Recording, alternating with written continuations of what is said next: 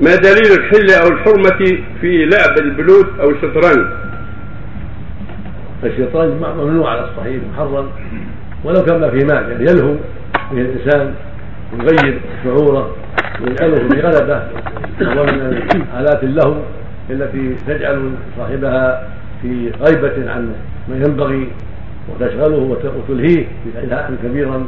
فلهذا حرمت وإذا كان فيها عوض صار محرمة بالإجماع كان في شطرج أو النرد عوض صار محرما بالإجماع وإذا كان ليس في مال فهو محرم أيضا بعموم الأدلة.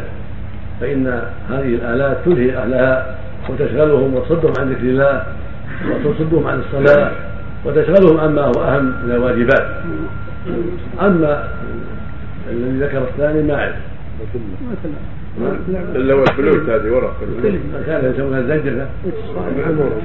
نعم. كرشينة كرشينة يلعبون كرشينة أنا ما اعرف لكن إذا كانت تلهي تلهي. لا. هي مثل. هي هي الاصل في نعم. المال. نعم. الورقه اللي يلعبون الورقه هي مثله لأن فيها الصور ما يلهي. أيوه. ويشغل نعم. اللي يلعبون حتى حتى يبرق الفجر ثم لا يصلون هذا ما كان- يدورون عليها من المعاصي إذا كانت تلهي ما تجوز. إذا كانت تلهي. إذا كانت لا تلهي إذا كانت تلهي ما تجوز. مثل مثل الشطرنج ذكر باحث علمي سجل اسمه بخصاصة مرفقة ومن الأدلة على هذا قوله سبحانه ومن الناس من يشتري له الحديث يضل عن سبيل الله. قال العلماء له الحديث الغنى وآلة له والنبي عليه الصلاة والسلام قال لا يكون من أمتي أقوام يستحيون الحرى والحرير والخمر والمعازف والمعازف آلة له والغنى. وهذه كلها تصد عن ذكر الله وعن الصلاة. قد جاء في المعنى أحاديث أخرى كثيرة تدل على تحريم الأغاني والملاهي وكل ما يصد عن ذكر الله وعن الصلاة. نسأل الله.